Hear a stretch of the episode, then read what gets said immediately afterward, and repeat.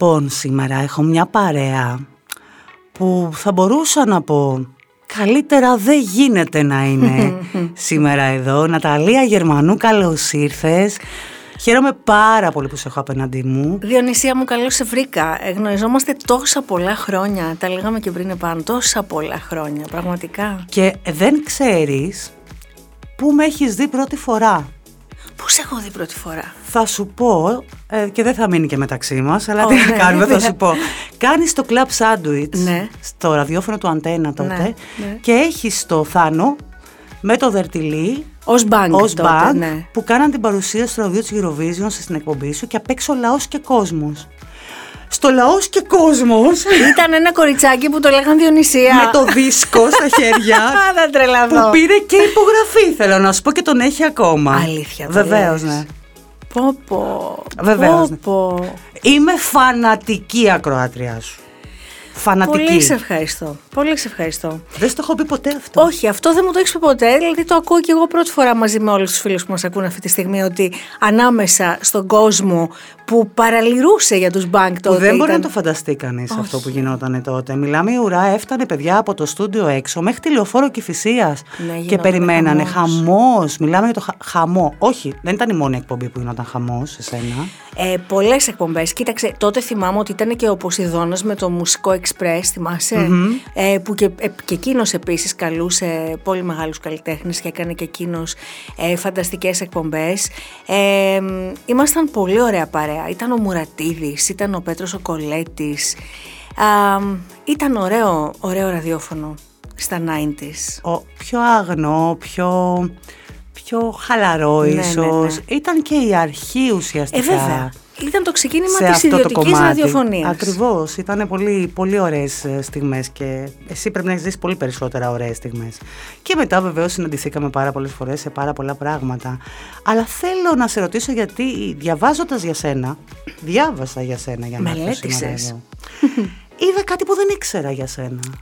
Είδα ότι όταν α, τελείωσες το εργαστήριο επαγγελματικής δημοσιογραφίας, είχες γίνει δεχτή στο Orlando University of Florida και ήταν να φύγεις για πέντε χρόνια ε, Πέντε έξω. χρόνια. Και δεν πήγες. Πέντε χρόνια.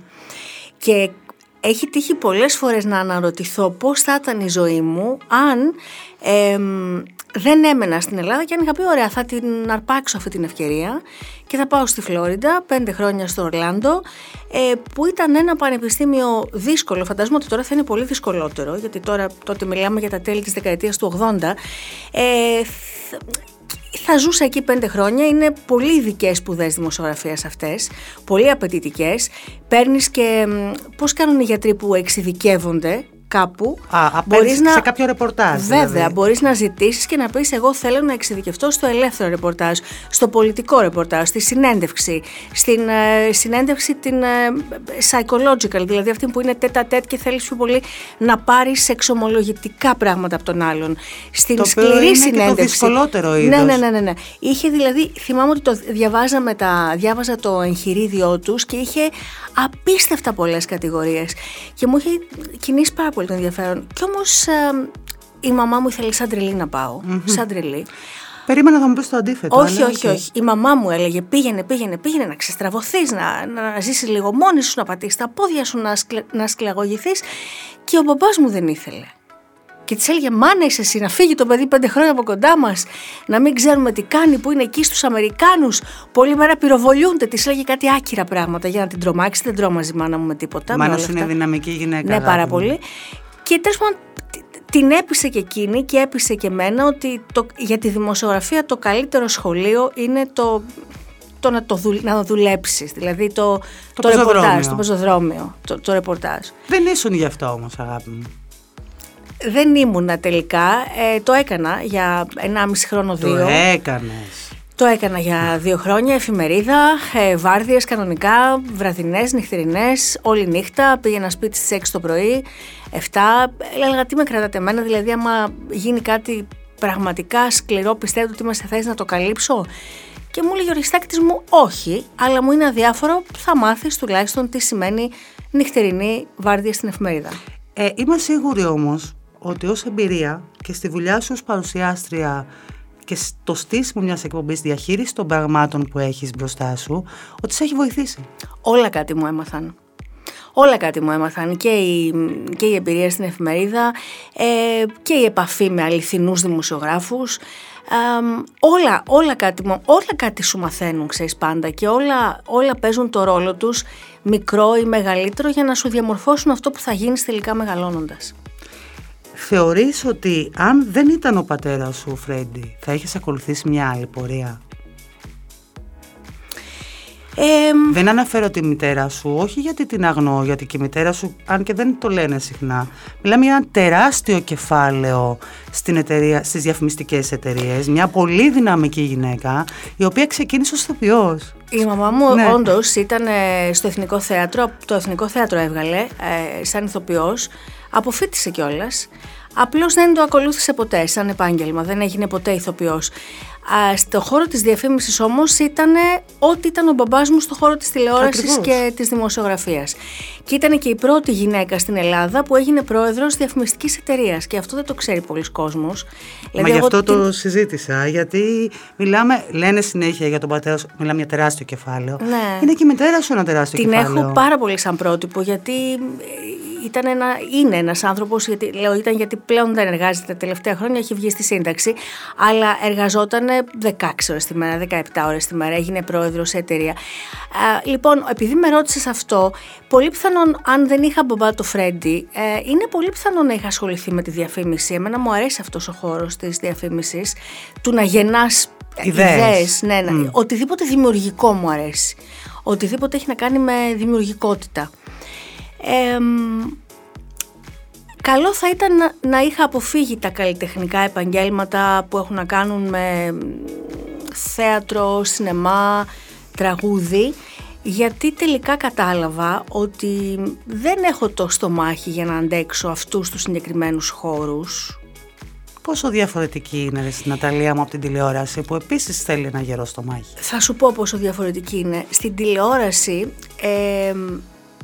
μεγαλώνεις και μπορείς να ελίσσεσαι, δηλαδή λες ξεκινάς και κάνεις ε, μια μουσική εκπομπή, κάνεις το Megastar, περνάνε τα χρόνια, μεταπηδάς κάνεις κάτι άλλο.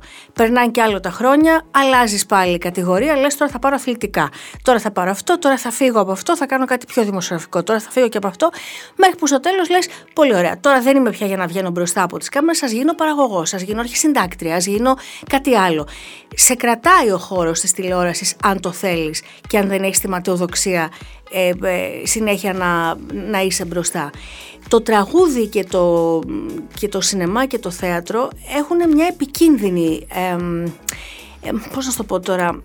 Όριο ηλικία. Ημερομηνία λήξης. Ναι, ναι. Και μια αγωνία κιόλας για το αν θα έχεις δουλειά, κάτω από ποιες προποθέσεις θα έχεις δουλειά, τι πρέπει να κάνεις για να έχεις δουλειά. Ε, και τελικά πόση εξοκρατία έχει αυτός ο χώρος. Θα στο γυρίσω όμως αυτό. Ε, θα σου πει κάποιος αναλόγως ότι και μια τραγουδίστρια, η οποία, ή ένας τραγουδιστής ε, που έχει ξεκινήσει σε pop ρεπερτόριο, μεγαλώνοντας μπορεί να μπει και σε πιο σοβαρό και σε πιο έντεχνο και σε πιο μπαλάντα και ναι, σε άλλο πράγμα. Ναι, παραδείγματα, σωστά. Και να το γυρίσει το, το. Είσαι πιο λαϊκό, εάν τραβάει η φωνή του και μπορεί να το υποστηρίξει και να συνεχίσει την καριέρα του σε ένα άλλο είδος. Έχουμε δει παραδείγματα. Ε, πιο πολύ αυτό νομίζω ότι το είπα για να ε, επιβεβαιώσω τον εαυτό μου φωναχτά ότι δεν πειράζει που δεν ακολούθησε το επάγγελμα που ήθελα στα 16 μου, που ήταν να γίνω ηθοποιός ε, και μου απαγορεύτηκε ρητά και χωρίς καμία δημοκρατική διαδικασία και λέω τελικά δεν πειράζει γιατί έβγαλα το άχτι μου κάνοντας κάποια guest σε σειρές. ε, και εκ των υστέρων τώρα που κοιτάζω πίσω δεν μετανιώνω που, ε, που έκανα αυτό που έκανα δηλαδή ε, που ακούμπησα το χώρο έτσι όχι από τη λεωφόρο αλλά από την πάροδο της δημοσιογραφίας γιατί δεν, ε, δεν θεωρώ, πιστεύω ότι το έχω πει και πολλές φορές σε, σε συνεντεύξεις που έχω κάνει ότι για μένα το να πει κάποιος είμαι δημοσιογράφος πρέπει να έχει πολλά γαλόνια για να το πει, εγώ τόσα γαλόνια δεν έχω. Ε, έχω υπάρξει, ε, είχα μάλλον και έχω δημοσιογραφικές στιγμές στην καριέρα μου, στην παρουσία μου την τηλεοπτική Ε, αλλά δημοσιογράφος, δημοσιογράφος δεν είμαι. Παρ' όλα αυτά τα θέματα της εκπομπής, του καλύτερα δεν γίνεται και των προηγούμενων εκπομπών Ναι. που έχεις κάνει, τα διαχειρίζεσαι δημοσιογραφικά. Δεν τα διαχειρίζεσαι απλά ως παρουσιάστρια που απλά τις λένε και λέει. Όχι, όχι, όχι, όχι. Αυτό είναι αλήθεια. Δεν μου λένε και δεν λέω γιατί υπάρχει και ίσως και μια κοινή έτσι, ε, συ- συμπλέομαι πολύ ωραία με όλη την ομάδα. Δεν χρειάζεται να μου πει κανείς τίποτα στο ακουστικό και δεν, με- δεν μου αρέσει να μου μιλάνε για μένα από το ακουστικό. Με εκνευρίζει αφάνταστα Διονυσία. Μπορώ να τρελαθώ εγώ. Παρόλο Ανήκω- που έχεις αυτή την ίδια φωνή του Βασίλη στα αυτιά σου. Παρόλο που έχω τον αγαπημένο μου Βασίλη, ανήκω στις παρουσιάστριες που αν τις μιλήσει από το ακουστικό μπορώ να θα χάσω τον ηρμό των, ε, τι- ξέρεις, της Ακόμα. πρότασής μου. Δεν, μπο- δεν μπορώ να μου μιλάνε. Δηλαδή και του έχω πει Βασίλη σε παρακαλώ θα μου μιλήσεις μόνο αν γίνει κάτι πάρα πολύ σοβαρό. Δηλαδή αν μου πεις σε παρακαλώ ε, ε, διακόπτουμε τώρα Έκτακτο. γιατί έκτακτο ή διαφημίσεις τώρα γιατί μας παίρνει η ροή ή κάτι πολύ σοβαρό. Αλλιώς μη μου μιλάτε. Μιλάμε αφήστε για τον με. Βασίλη το Δρυμούση. έτσι, Μιλάμε να για το τον πούμε αρχισυντάκτη της καρδιάς μας, τον Βασίλη Δρυμούση, ναι. Ε, ναι, όχι, είμαι τέτοια παρουσιάστρια. Πιστεύω ότι όλα αυτά τα θέματα που λες τα διαχειρίζομαι κανονικά. Δηλαδή τα διαχειρίζομαι όπως με, όπως με πηγαίνει το μυαλό μου, όπως με πηγαίνει η καρδιά μου και όπως θα τα διαχειριζόμουν αν εσύ και εγώ καθόμασταν στον καναπέ και συζητούσαμε Αυτό για την ήθελα να σε επικαιρότητα. ρωτήσω. Εάν τα διαχειρίζεσαι όπως θα τα συζήταγες με τους φίλους σου στον καναπέ σου, διότι η τηλεόραση έχει και κάποιους κανόνες εντός εισαγωγικών του τι πρέπει να υποθεί, τι πρέπει να ακουστεί, αν αυτό θα σου δημιουργήσει πρόβλημα κριτικής ή θα σου δημιουργήσει πρόβλημα πλέον με τα social, γιατί έχουμε και αυτό το κομμάτι. Ναι. Όχι, τα διαχειρίζομαι ακριβώς όπως, ε, λέω τη γνώμη μου ακριβώς όπως θα την έλεγα στον καναπέ του σπιτιού μου με τους φίλους μου, απλώ, απλώς φιλτράρω λίγο τις λέξεις, γιατί στον αέρα της τηλεόρασης δεν μπορώ να χρησιμοποιήσω τις ίδιες λέξεις που θα χρησιμοποιήσω με τους φίλους μου στο σπίτι μου. Πρέπει να είμαι πιο... Βρίζεις. Ε, Πες αλήθεια, βρίζεις τώρα. ε, όχι πολύ, όχι χιδέα, όχι χιδέα, αλλά μπορεί να πω ξέρεις, μια λέξη που δεν λέγεται στον αέρα της τηλεόρασης για κάποιον που είναι στην επικαιρότητα. Α, μ, και πρέπει πάντα να προσέχω ότι μα, μας διέπουν κάποιοι νόμοι και κάποιοι κανόνες που ισχύουν για όλα τα κανάλια και για όλα τα μέσα μαζικής ενημέρωσης, όπως ότι δεν μπορώ να πω ο, ο τάδε που είναι βιαστής και είναι φυλακή, πρέπει να πω ο φερόμενος ως δράστης Σαφέστατα, ή αυτά ο είναι νομικά φερόμενος ως ναι, κομμάτια. ο δολοφόνος ή ο κατηγορούμενος. Ε, όταν είσαι σπίτι σου δεν, τα- δεν τα προσέχεις αυτά, λες ο τάδε, κατάλαβες, αυτό εννοώ. Είσαι Φιλτράρω. σύμφωνη με το ότι πλέον οι περισσότερες εκπομπές ασχολούνται και με ένα πολύ μεγάλο κομμάτι τέτοιου είδους ειδησιογραφίας που κατά ψέματα δεν είναι ψυχαγωγία, Ναι. είναι ξεκάθαρα ειδησιογραφικό κομμάτι. Ε, θεωρείς ότι θα πρέπει να παραμείνουν στη θεματολογία αυτή ή ο κόσμος που είναι στο σπίτι του, του- δεν μιλάω αποκλειστικά το Σάββατο το πρωί, το μεσημέρι, που είναι στο σπίτι του και ηρεμεί. Εάν θέλει να δει ειδήσεις, θα βάλει να δει ειδήσεις, ενώ αν βάλει μια ψυχαγωγική εκπομπή μπορεί να θέλει να γελάσει, να χαλαρώσει, να περάσει πιο καλά και δεν θέλει αυτή τη μαυρίλα στο κεφάλι του συνέχεια. Ε, θα προτιμούσα να σου απαντήσω μόνο για τη δική μας την εκπομπή, γιατί το τι κάνουν οι άλλοι αφορά εκείνους και τι αποφασίζουν με τους αρχισυντάκτες τους στις συσκέψεις τους. Δεν μπορώ να σου πω, ε, καλό θα ήταν να μην το κάνουν ή καλά κάνουν και το κάνουν. Δεν με αφορά και δεν είναι και δικό μου θέμα, δεν μου πέφτει λόγος. Εμείς στο «Καλύτερα δεν γίνεται» αποφασίσαμε από κοινού, με απόλυτη σύμπνοια, ε, να το μετριάσουμε αρκετά το ενημερωτικό κομμάτι ε, σκεπτόμενοι ότι Σάββατο και Κυριακή μεσημέρι μας βλέπει ένα κοινό που πιθανότατα να έχει ανάγκη λίγο να χαλαρώσει και λίγο να ξεχαστεί. Ε, οπότε λοιπόν α, είπαμε και συμφωνήσαμε ότι θα αφήσουμε την ενημέρωση για ένα μικρότερο κομμάτι εκπομπής που είναι το διάστημα από τις 4 μέχρι τις 4 και μισή. Ναι, είναι μικρό κομμάτι. Είναι μικρό κομμάτι και αν βάλεις και το break μέσα θα δεις ότι είναι ακόμα μικρότερο και όλο το άλλο μέρος το έχουμε κρατήσει με συνεντεύξεις, με καλεσμένο, ε, σχολιασμό, χιούμορ, στήλες, ε, δηλαδή πιο πολύ ψυχαγωγία. Θα σου πω κάτι το οποίο δεν ξέρω αν το έχουν συζητήσει ποτέ ξανά ομολογώ. Ε, είσαι από τις παρουσιάστριες που γενναιόδωρα, ακριβώς όπως το νιώθω θα σου το πω, δίνουν χρόνο στους ανθρώπους που βρίσκονται δίπλα τους στον τηλεοπτικό αέρα. Χωρίς να βγάζουν άγχος ότι «Α, θα φανεί περισσότερο» ή «Α, ε, μήπως χάνω εγώ». Δεν, το, δεν δείχνεις ποτέ να το έχεις αυτό το πράγμα. Δηλαδή, αντιθέτως, βλέπω ότι αβαντάρεις κιόλας πάρα πολύ τους ανθρώπους σου και για τα βίντεο τους και για τις συνεντεύξεις τους και τους αποθεώνεις τις περισσότερες φορές. Ναι, γιατί πρώτον γιατί τους καμαρώνω, γιατί το, το αισθάνομαι και το κάνω και δεύτερον γιατί πιστεύω ότι ένας κεντρικός παρουσιαστής ή μια κεντρική παρουσιάστρια η οποία πάσχει από το σύνδρομο του one woman show ή one man show και τα θέλει όλα για πάρτι της και είναι μοναχοφαγού ή μοναχοφάης και κόπτεται να είναι όλα τα φώτα στραμμένα πάνω της ή πάνω του και πάντα η άλλη να είναι στη σκιά, κάνει κακό και στον εαυτό της και στην εκπομπή της. Και αυτό θα τη γυρίσει μπούμερανγκ ή θα του γυρίσει μπούμερανγκ, δεν κάνω διακρίσεις, πάρα πολύ γρήγορα.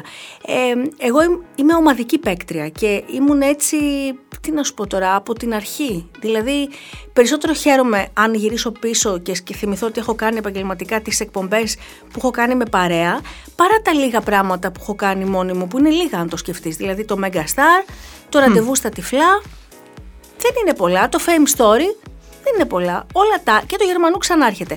Όλα ε, τα... Το Fame Story είχες και μια διάδραση. Το Fame έχεις πολύ δίκιο. Απλά παρουσίαζα το live, ουσιαστικά όμως την, την πολλή δουλειά την έκανε ο Ανδρέας. Για να είμαστε και δίκαιοι. Την έκανε ο Ανδρέας ο Μικρούτσικος. Ε, όλα τα περισσότερα άλλα ε, α, και το chart show επίσης, που και πάλι όμως ήταν βασισμένο στο να καλό ανθρώπους, ξέρεις, και να το μοιραζόμαστε. Όλα τα άλλα τι είναι, παρέες. Όλα τα Σαββατοκύριακά μου ήταν γεμάτα παρέες πάντα. Δεν έχεις περάσει πάντα καλά με όλες τις παρέες, αλλά στο αυτό ας μην το συζητήσουμε. Εν τέλει όμως, να σου πω κάτι. Ε, υπήρξε και μια χρονιά που όλοι, κανένας μας δεν πέρασε καλά εκείνη τη χρονιά, πιστεύω. Αν, αν ρωτήσεις όλα τα παρευρισκόμενα μέλη εκείνης της σεζόν, δεν πιστεύω θα σου πει κανείς Α, εγώ πέρασα τέλεια. Τώρα πια ε, θεωρείς ότι είσαι στην καλύτερη σου φάση τηλεοπτικά; Στην καλύτερη μου φάση τηλεοπτικά α, πιστεύω ότι μετρώντας από το 92 που ξεκίνησα μέχρι τώρα, που, α, 30 χρόνια κάνω τηλεόραση. Κάνεις. Ω Χριστέ μου, πώς ήρθε έτσι αυτή η, η, διαπίστωση.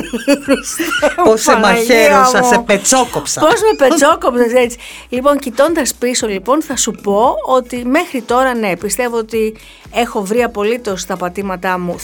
Αυτό το στην καλύτερη μου φάση, άσε με να το κρατήσουμε για λίγο ακόμα, γιατί λαχταράω πολύ μια βραδινή εκπομπή που να... Πολλά χρόνια. Πολλά χρόνια τη λαχταράω. Πολλά λαχταράω πολύ μια βραδινή εκπομπή που ξέρεις να μην είναι ένα ε, απαραίτητος γκλαμουράτο σοου με παγέτες, πουλιες και αστραφτερές ε, δισκομπάλες να γυρίζουν. Και αυγερινούς. Και αυγερινούς, ναι, αλλά να θυμίζει κάτι από το αλάτι και πιπέρι, να είναι ας πούμε το αλάτι και πιπέρι της επόμενης γενιά. Είναι το αποθυμένο σου τελικά. Ε, είναι το αποθυμένο μου, εσύ. Ναι, ναι. Είναι, ναι. Είναι χρόνια το αποθυμένο σου, όχι τώρα. Ναι. Πολλά χρόνια αποθυμένο. Ναι, ναι, ναι, Πες μου κάτι τώρα έτσι που το έχω. Έτσι, μεγάλη περιέργεια. Ποιο ήταν εκείνο το τηλεπαιχνίδι που είχες περάσει οντισιόν και δεν ήσουν καλή και ήθελες να βάλεις μέσα τον πατέρα σου να σε πάρει, ναι. ήτανε, το, ήτανε το καλύτερος κερδίζει. Αλήθεια, ναι. σε αυτό είχες πάρει. Ήτανε το καλύτερος κερδίζει και έκανα δοκιμαστικό, ήμουν αφρικτή, έτσι τουλάχιστον μου είπε, δεν μου είπε ήσουν αφρικτή. Ο Τζόνι Καλημέρης ήταν τότε διευθυντής μου ε, στο κανάλι και του λέω θέλω να κάνω δοκιμαστικό. Κάτσε μου λέει θα βγάλω στην Όχι θέλω να κάνω δοκιμαστικό, κάνε μου λέει. Κάνω δοκιμαστικό, περνάνε μία μέρα, δύο μέρες, τι δεν με παίρνουν τηλέφωνο. Ε, και είχα, παίρνω τηλέφωνο τον μπαμπά μου, τότε ακόμα είχα το θάρρος να το κάνω αυτό. Τώρα δεν θα το έκανα ποτέ αν ζούσε να σηκώσω και να τον μπαμπά πάρει τηλέφωνο. Νομίζω ότι σε έκανε σύγχρηστη όταν τον πήρες. Ε, με σκυλόβρισε. Του λέω: Θέλω μόνο να πάρεις να ρωτήσεις. Δεν θέλω να πάρεις να με επιβάλλεις, ρε μπαμπά. Να ρωτήσεις τι έγινε και γιατί δεν παίρνετε την κόρη μου να της πείτε. Ε, μου λέει: ε, Σε παρακαλώ πολύ, κάνω ότι δεν συνέβη ποτέ αυτό το τηλεφώνημα. Κόρη μου. Ας προσποιηθούμε και οι δύο. Μου λέει ότι αυτό το τηλεφώνημα δεν συνέβη ποτέ. Το εξωραΐζεις νομίζω, αλλά τέλος πάντων. Με σκυλόβρισε. ναι, ναι. Λοιπόν, με σκυλόβρισε. Και μετά είδα τον Τζώνη Καλημέρη, κάπου τον πέτυχα στο κανάλι και μου είπε: Ήσουν πολύ κακή. Δεν σε πτόησε όμως. Με πτόησε. Αλήθεια. Ναι, με πτόησε. Στεναχωρήθηκα πάρα πολύ για μία εβδομάδα. Όντως, ήμουνα πολύ στεναχωρημένη. Ήμουνα πολύ στεναχωρημένη και πήγαινα και έκανα νομίζω το Megastar με πάρα πολλά μούτρα πάρα πολλά μούτρα. Ήμουνα πολύ στεναχωρημένη γιατί πίστευα, εγώ, εγώ νόμιζα ότι ήμουν καλή και μου λέει ο Τζόνι δεν ήσουν. Ήσουν κακή. Το είδες ποτέ αυτό το ποτέ. δοκιμαστικό; ποτέ, αλλά εμπιστεύομαι τον Τζόνι ότι ήμουν κακή. Εντάξει, ναι. Σε καταλαβαίνω και εγώ θα τον εμπιστευόμουν τον Τζόνι, η αλήθεια είναι αυτή. Ναι. Πότε ξεκίνησες να γράφεις στίχους; Ε, χρό... Πότε βγήκε το 90, το 91 όταν βγήκε ο δίσκος της Μαντός στο Πτήση για δύο. Εκεί έγραψα το πρώτο μου τραγούδι σε μουσική του Κώστα Χαριτοδιπλωμένου. Πιο πριν δεν έγραφες έστω Έγραφα, αλλά όχι ολοκληρωμένα τραγούδια. Δηλαδή έγραφα πάντα, αλλά ρεφρενάκια, στιχάκια, δηλαδή λεξούλες που μου έρχονταν. Δεν είχα γράψει ποτέ ολοκληρωμένο τραγούδι. Ολόκληρο Το πρώτο το έγραψα εκεί, στη Μαντό. Και πλέον συμπληρώνεις α, εκατοντάδες. 300 350 σχεδόν ε, μελοποιημένα. Ηχογραφημένα, ηχογραφημένα τραγούδια. Ναι, ναι, ηχογραφημένα. Πόσα έχεις στα συρτάρια. Να μην είναι ε, καμιά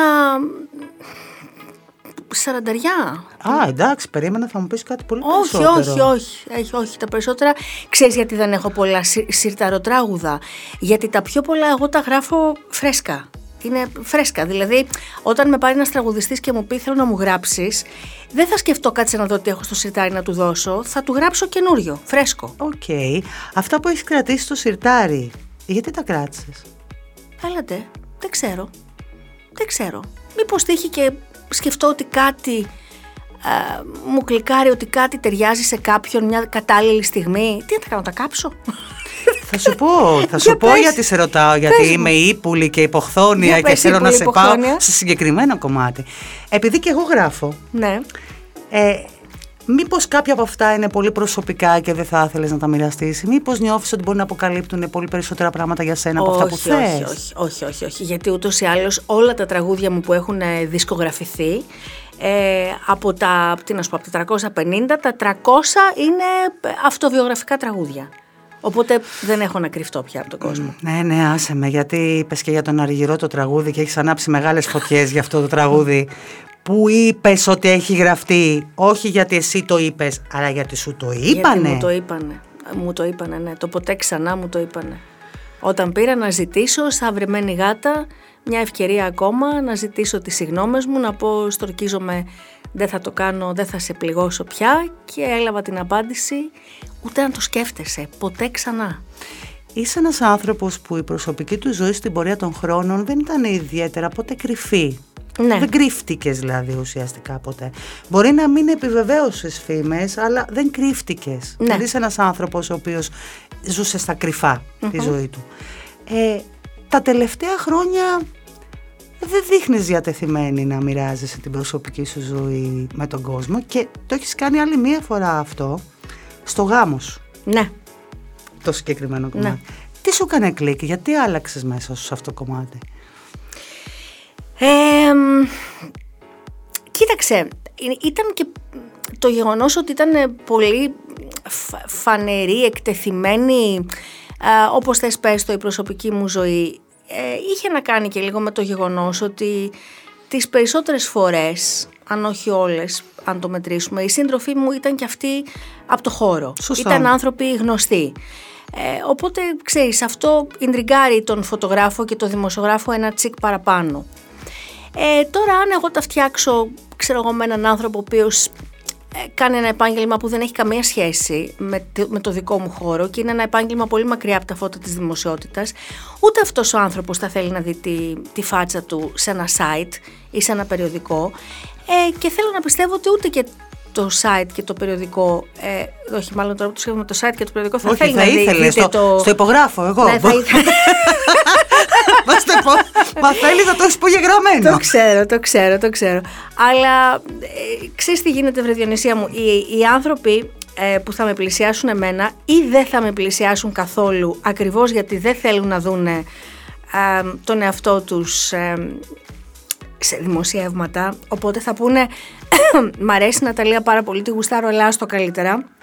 Μην γίνουμε περιφορά επιταφείου από site σε site και από εκπομπή σε εκπομπή. Αγάπη είμαι ένας άνθρωπος που ερωτεύεται και αγαπάει, δεν τον ενδιαφέρει τίποτα. Και εγώ έτσι πίστευα μέχρι που διαπίστωσα το αντίθετο, με, με πικρό τρόπο μια φορά. Ε, ή που θα σου κάνει εξήγηση από την αρχή και θα σου πει: Κοίτα, σε αγαπώ, σε λατρεύω. Καταλαβαίνω ότι εσύ είσαι ένα πρόσωπο γνωστό και δημόσιο, αλλά θα ήθελα, αν μπορούμε, να το κρατήσουμε μόνο για μας. Και εκεί θα το σεβαστείς. Έκανες ένα γάμο ναι. Έφτασες ποτέ κοντά σε δεύτερο; Ε, έφτασα, έφτασα κοντά σε δεύτερο, αλλά Ήτανε, ναι, ε, μας, μας, πρόλαβε, μας πρόλαβε ένας χωρισμός και παρά το γεγονός ότι το χωρισμό τον ακολούθησε επανασύνδεση μετά από καιρό, είχαμε και οι δύο λίγο φοβηθεί. OK. Okay. Πιστεύεις ότι τους παιδεύεις λίγο; Πιστεύω ότι όσο, όσο είμαι, ένα, είμαι ένας δοτικός άνθρωπος γενικά, δηλαδή δίνω, δίνω πολύ αγάπη στους ανθρώπους, αλλά αισθάνομαι ότι ειδικά τα προηγούμενα χρόνια, γιατί όσο περνάνε τα χρόνια οι άνθρωποι αλλάζουν.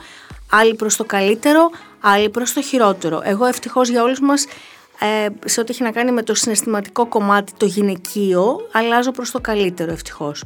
Ε, πιστεύω ότι τα προηγούμενα χρόνια υπήρξα ε, δύσκολη σύντροφος. Δύσκολη με την έννοια μια, μια σύντροφος που την ευχαριστούσες δύσκολα και δεν εννοώ ερωτικά, εννοώ ότι ξέρεις, ένιωθα ότι μου λέγανε σ' αγαπώ και έλεγα ναι και τι ακόμα, μα σου είπα σ' αγαπώ. Μόνο, σε λατρεύω, ναι και τι άλλο. Δηλαδή αυτό το ανικανοποίητο που δεν είχα πάρει ίσως σαν παιδί από τους γονείς μου, το, το, το απαιτούσα, ναι, το έβγαζα σε μεγάλο παράπονο στους συντρόφους μου και το απαιτούσα. Κουράζει αυτό. Πάρα πολύ πρέπει να τους πέθανα. Αλλά ευτυχώς τους αποκατέστησα όλους και είναι τώρα ευτυχισμένοι με υπέροχα κορίτσια και αυτό μου έχει, με έχει απαλλάξει τη στήριξη. Η αλήθεια είναι ότι έχεις τη μοναδική ικανότητα να είσαι η Ελβετία των συντρόφων. είμαι, είμαι, ναι. δηλαδή δεν νομίζω ότι υπάρχει άλλος άνθρωπος στην Ιφίλιο ίσως που έχει τόσο πάρα πολύ καλές σχέσεις με τους πρώην. Σχεδόν όλους. Σχεδόν όλους, ναι. ναι, ναι το σχεδόν όλους, ε, σχεδόν όλους και, και, και καλά κάνεις και το τονίζεις γιατί ο κόσμος μπορεί να πιστεύει ότι με όλους τους ανθρώπους που πέρασαν από τη ζωή μας είμαστε κολλητάρια. Δεν είναι έτσι. Δεν είναι έτσι. Ε, έχω καλές σχέσεις με την έννοια ότι αν τους δω στο δρόμο με πολύ εγκαρδιότητα θα χαιρετηθούμε, θα φιληθούμε και όλα αυτά. Πολλούς τους βλέπεις και στο στούντιο. Αλλά ναι. επίσης τους πιο πολλούς τους βλέπω και, στο, και στην εκπομπή. Αλλά νομίζω ότι αν μιλάμε για σχέση οικογενειακής πια αγάπης, δηλαδή που έχουν μπει στη ζωή μου σαν οικογένεια, μιλάμε μόνο για το Θάνο, τον Καλύρη και τον Πέτρο. Ναι, ναι, πήγα να το πω. Μόνο ο Θάνος και ο Πέτρος. Ο Θάνος και ο Πέτρος. Και ο Θάνος και ο Πέτρος είναι και οι άνθρωποι που έχω την άνεση να τους νιώσω οικογένεια, ακριβώς γιατί οι γυναίκες που είναι στη ζωή τους με αγαπάνε και αυτές. Δεν θα μπορούσα δηλαδή εγώ να κρατήσω σχέση με ανθρώπους των οποίων οι σύντροφοι να με συχαίνονται. Ή να σε φοβούνται. Ή να με φοβούνται. Ενώ και οι δυο τους είναι με κοπέλες που με γουστάρουν, δεν με φοβούνται, με συμπαθούν και αυτό μου το κάνει πιο εύκολο. Νομίζω ότι δεν ξεπέρασες ποτέ την παιδική σου συνήθεια να παίζεις ξύλο και να πετάς πέτρες στα παιδάκια και συνέχισες να το κάνεις αυτό και στον αντρικό πληθυσμό μεγαλώνοντας αφού το έκανες στον πρώτο έρωτα ο οποίος σου ανταπέδωσε από όσο ξέρω. Πω, ναι, ναι, τι μου θύμισες τώρα, ναι, στην κατασκήνωση του Αγίου Ανδρέα. Ακριβώς. Και τον γούσταρες και του πέταξες πέτρα του χριστιανού Στην δηλαδή. κατασκήνωση του Αγίου Ανδρέα ήταν, ήταν καταπληκτικό αυτό. Ήταν καταπληκτικό αυτό. Δεν μπορώ να θυμηθώ αν το έκανε πρώτος εκείνος ή πρώτη εγώ. Θυμάσαι εσύ που είχαμε Πρώτος εκείνος. Πρώτος εκείνος το έκανε. Μπράβο. Yeah. Πρώτος λοιπόν το έκανε εκείνος. Εκείνος. Ήταν ένα πανέμορφο αγοράκι. Πανέμορφο. Και Παίζαμε. Τα χίλια. Τριών χρονών ήμουν εγώ. Τριών χρονών. Ε, μου έσκησε το πάνω χείλος. Μέτρεχε η γιαγιά μου για ράματα ε, εκεί πέρα στο ιατρείο που είχαν. Τσίριζα, έκλεγα, φώναζα γιατί το να κάνεις ράματα τότε ε, το, ήμουνα τριών, άρα μιλάμε για το 68-69 στην κατασκήνωση του Αγίου Ανδρέα. Πονούσα πάρα πολύ, αίματα, χαμός, τσι, τσιρίδες και έτρεξε... Είναι το 71. Α, το 71, άρα mm. ήμουνα πιο μεγάλη. Ήμουνα πιο μεγάλη λοιπόν. Παρ' όλα αυτά τσίριζα. και την επόμενη μέρα που πήγα στην παραλία, μετά από δύο μέρες που έγιναν τα ράματα και μου ζήτησε συγγνώμη και το παιδάκι και η μαμά του, είπα εγώ εντάξει και μόλις εκείνος θεώρησε ότι είχε λήξει η παρεξήγηση, σήκωσα μία πέτρα και του την έσκασα στο μάγουλο. Στο μάγουλο. Ε, και τον έστειλες και αυτόν για ράματα. Και τον έστειλα και αυτόν για ράματα. Και συνεχίζεις. Ακάθεκτη.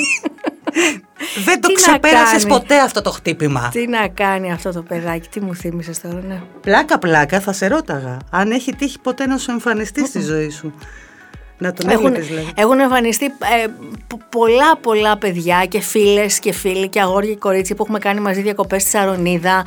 Καλά, με τους μαθητές κρατάμε επαφή ούτως ή άλλως, αλλά αυτό το παιδάκι δεν μου εμφανίστηκε ποτέ. Να μου πει, ξέρεις ποιος είμαι εγώ; Εγώ είμαι που μου, που μου σκάσε στην πέτρα στο μάχουλο στην κατασκήνωση του Αγίου Ανδρέα του 71. Μπορεί να μην το θυμάται και να του το θυμίσουμε τώρα. Μακάρι. Και να μακάρι. εμφανιστεί τώρα. Και φαντάσου να είναι ο μεγάλος έρωτας στη ζωή.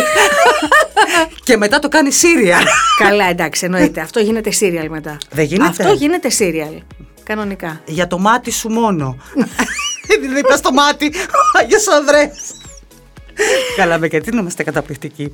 Σε αυτό το κομμάτι. Λοιπόν, το, ζώδιο, το ο αστρολογικός σου χάρτης λέει κάποια πράγματα για σένα που θέλω να μου πεις αν α, ισχύουν ή όχι. Για πες.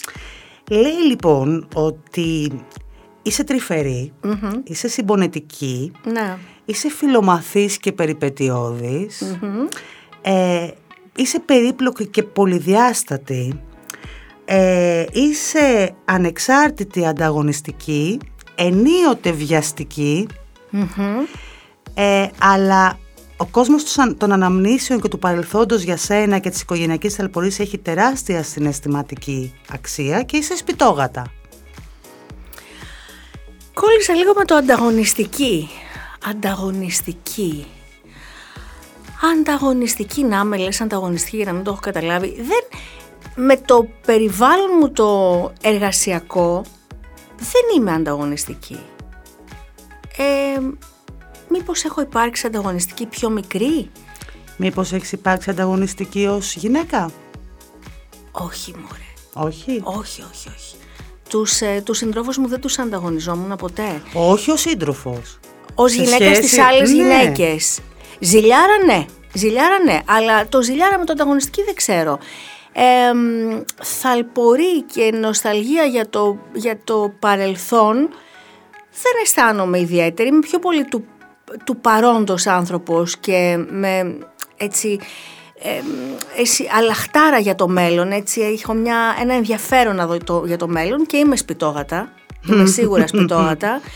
Ε, αυτό όμως δεν σημαίνει ότι, δηλαδή το- εγώ μπορώ να έχω σπίτι εδώ, να έχω ένα σπίτι στην Καλαμάτα, ένα σπίτι στην Κρήτη, ένα σπίτι στη Θεσσαλονίκη, δηλαδή μου αρέσει να τριγυρνάω, αλλά το σπιτόγατα είμαι. Είσαι λοιπόν μια πλούσια σπιτόγατα. με τόσα σπίτια. δεν τα έχω στην κατοχή μου, βρε Διονύσια μου. Λέω, ιδανικά θα μπορούσα να, να μετακομίζω από το ένα μέρος στο άλλο. Αλλά Δεν να, έχεις να αιμονή με είμαι- την τοποθεσία. Μπράβο, δεν έχω αιμονή με το να, να είμαι σταθερά σε ένα μέρος.